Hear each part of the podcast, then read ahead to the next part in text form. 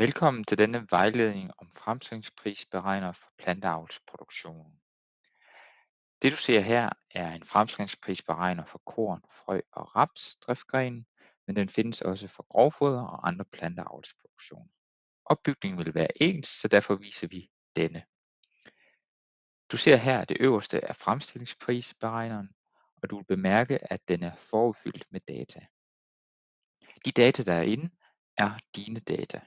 Ofte vil du få øh, dit nyeste budget ind, hvor der både kan være pris, en mængde og et samlet omkostning, afhængig af hvordan du har specificeret dit budget.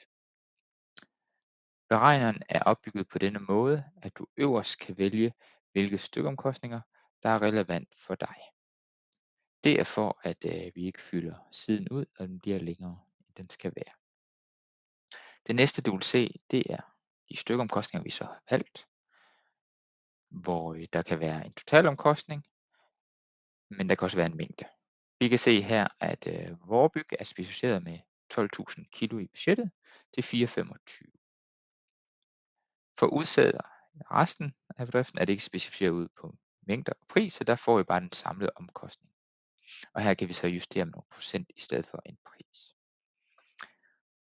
Sådan foregår det hele vejen ned, hvor vi først har stykkeomkostninger, bagefter har øh, kapacitetsomkostningerne og kapitalomkostningerne.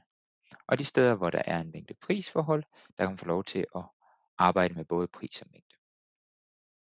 Nede i bunden af beregneren, der vil du først kunne se, hvilken produktion du har. Her er det hektokilo korn, og øh, hvilken pris du regner med, og dermed kan du få et udbytte per hektar og en, hvor meget du sælger for.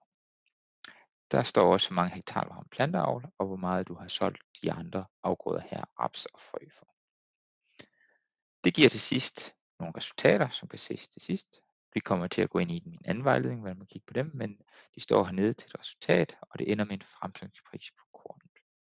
Der er også helt til sidst en øh, opgørelse på, jamen, hvad betyder det helt for driften. Den her driftgren, hvor meget bidrager den med, både før og efter ejerløn og egenkapital